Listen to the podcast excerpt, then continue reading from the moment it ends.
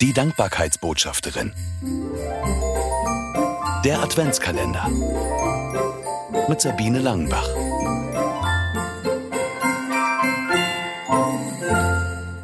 Siebzehnter Dezember. Aufwachgedanken. 6.10 Uhr. Der Wecker dudelt. Aufstehen? Nur noch zwei Minuten. Rekeln. Strecken. Danken. Ich lebe. Atme. Fühle. Rieche. Höre. Sehe. Schmecke. Bin geliebt. Gewollt. Einzigartig. Wertvoll. Danke für den guten Schlaf. Die warme Decke, meine Familie. Echte Freunde. Danke für den Advent.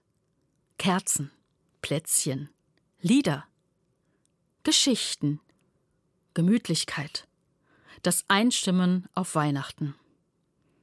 Danke, lieber Gott. Du bist da. Immer. Darauf ist Verlass. Immer und ewig.